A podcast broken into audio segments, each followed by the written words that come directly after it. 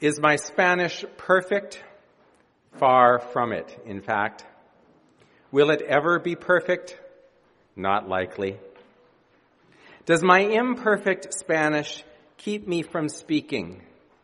¿Estás loco? Absolutamente no. In fact, I suspect my Mexican friends are a bit astounded by the fearless way Spanish comes out of my mouth.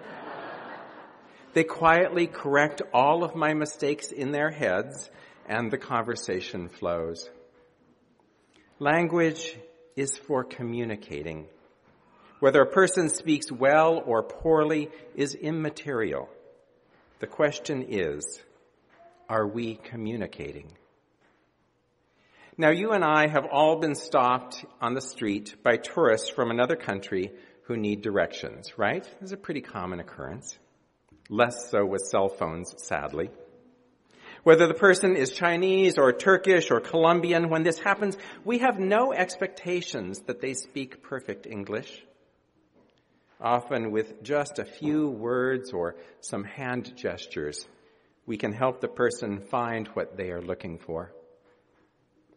An interaction like this, in an interaction like this, no one worries about how well English is spoken or not. English is not the goal communication is. Yet there are times when people are so certain that they have nothing in common with another person that they tell themselves it would be fruitless to talk to them. We sometimes avoid communication with someone because we are convinced that we would not understand them, literally and figuratively. We give up before we try. It is morning in an ordinary re- restaurant in Mexico. Me and a few friends are seated at a table with menus in Spanish, figuring out what to eat for breakfast. I'm helping my non-Spanish speaking friends decipher their various options. From the corner of my eye, I can see a little commotion among the servers. They are trying to figure out who is brave enough to take an order from this group of gringos. Finally, a woman comes over with a pad of paper. Let me find my place here. In my very best Spanish, I begin to order breakfast, something that I have done in Mexico many times.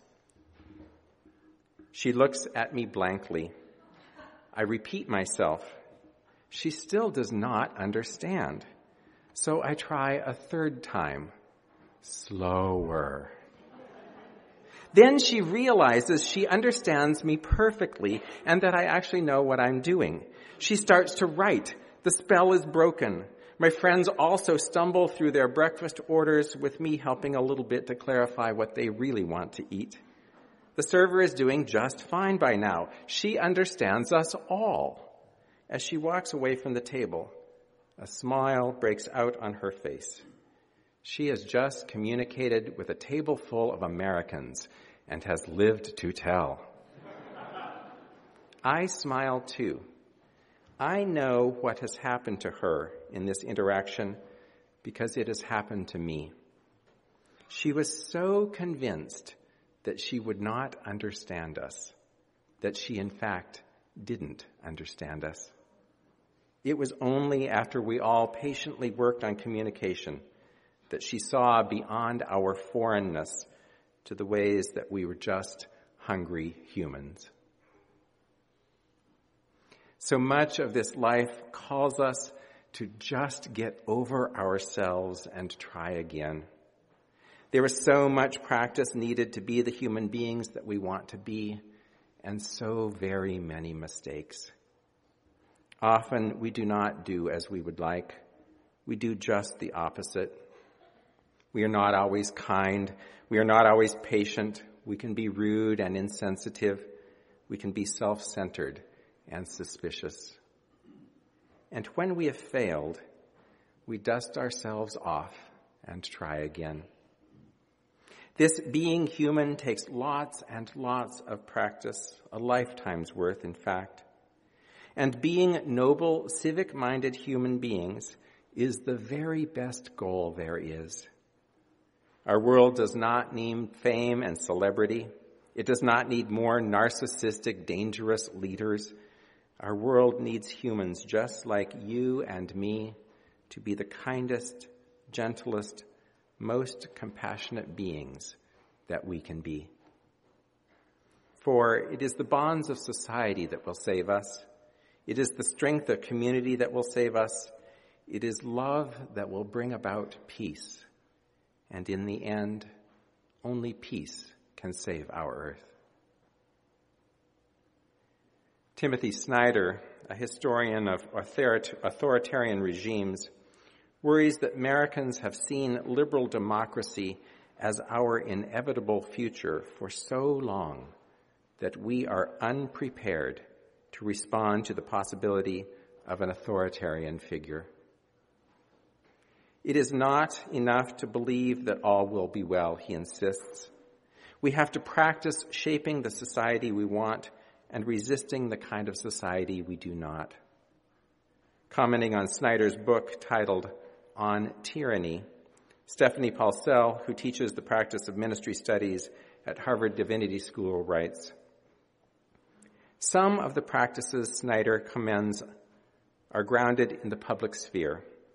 Defend institutions, practice ethical conduct within your profession, be active in voluntary organizations.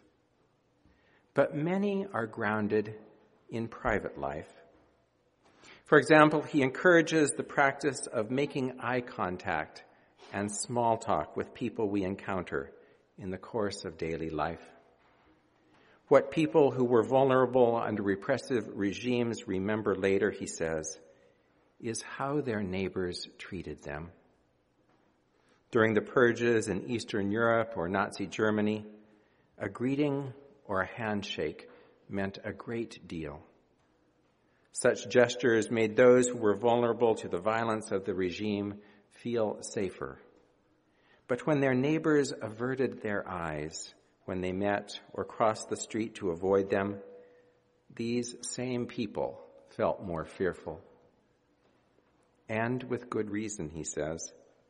People who are isolated in society are much easier for authoritarian regimes to harm than those who are held, seen, and remembered in community. Making eye contact and exchanging greetings are practices by which we recognize each other's humanity and knit each other into a shared life. One of the best places we all have to practice for the society we want is this very congregation. Here at church, we can assume the best intentions in others. Here at First Parish, we get to practice how we would like to be in the wider world. We get to try new things here. We get to bring our whole selves here. We get to teach our children manners and civility here. We get to make mistakes here. Here, we know we will be forgiven. Here, we can try again. There is nothing more beautiful than the way a loving congregation can change shrill, demanding, and thoughtless people. I have seen it many, many times, and it's part of what keeps me in ministry. Once a congregation is healthy enough to not resort to shrill and demanding practices itself, it can absorb difficult people and help them change in ways that they long for. A healthy congregation is like a human body with a healthy immune system. It's not that the body doesn't fall ill from time to time. It's that germs and viruses do not cripple it. When a manipulative person comes to a healthy congregation, one of two things will happen.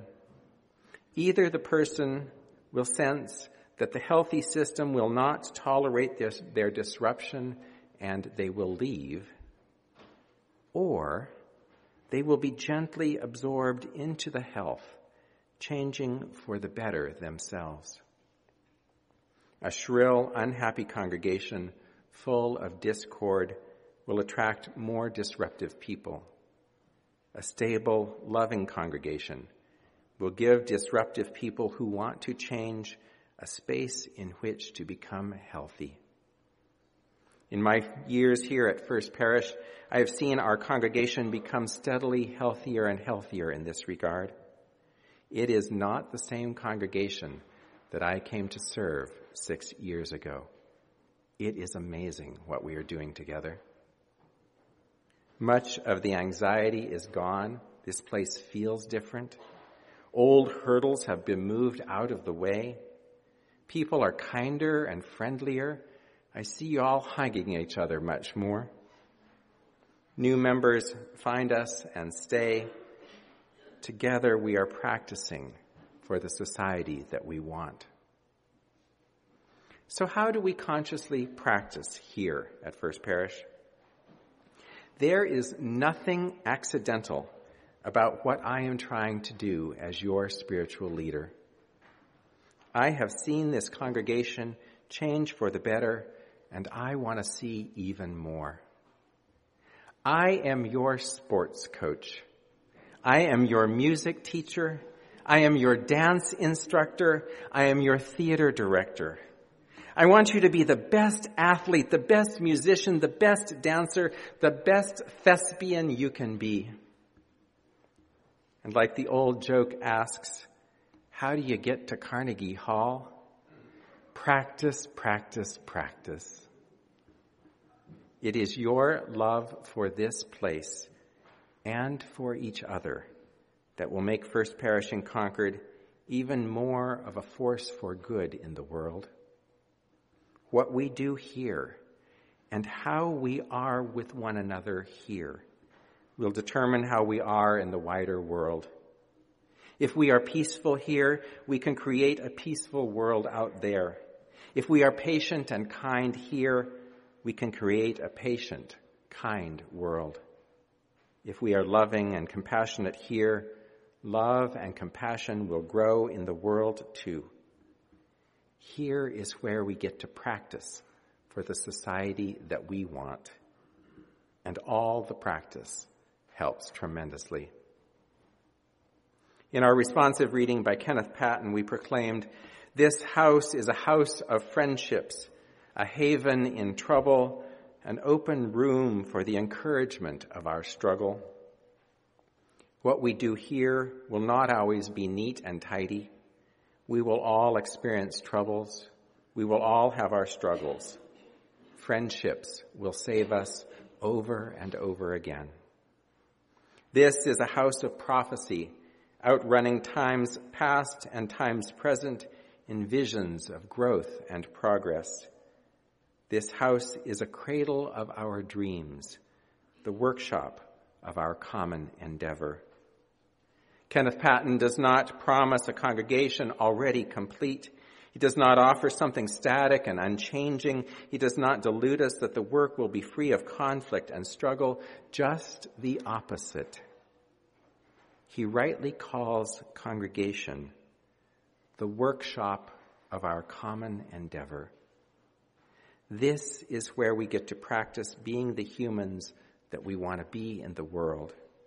This is where we get to try on forgiveness, pardoning and asking for pardon.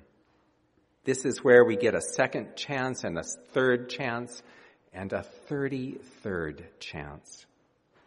You are not some accidental gathering of people.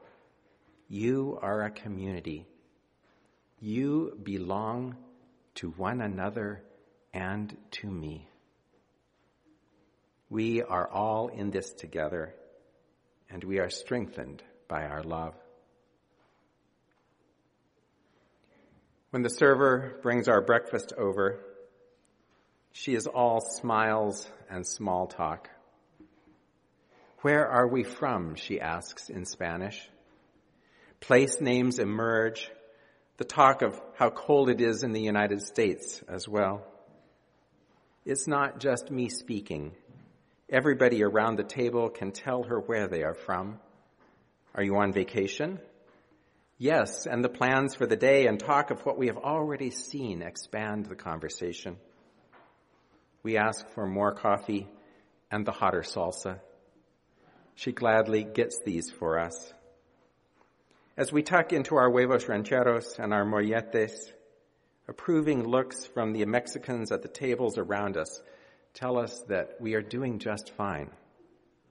The whole restaurant is no longer divided between nationals and foreigners. A little Spanish and a lot of goodwill have turned this breakfast spot, at least for this beautiful moment, into community. We are strangers no more. The spell will break as soon as the meal is over. But for this wonderful hour, everything we have been practicing for has paid off. This is the society we want. We are happy and content. We will return to this feeling as often as we can. May it be so for you as well. So be it. Amen.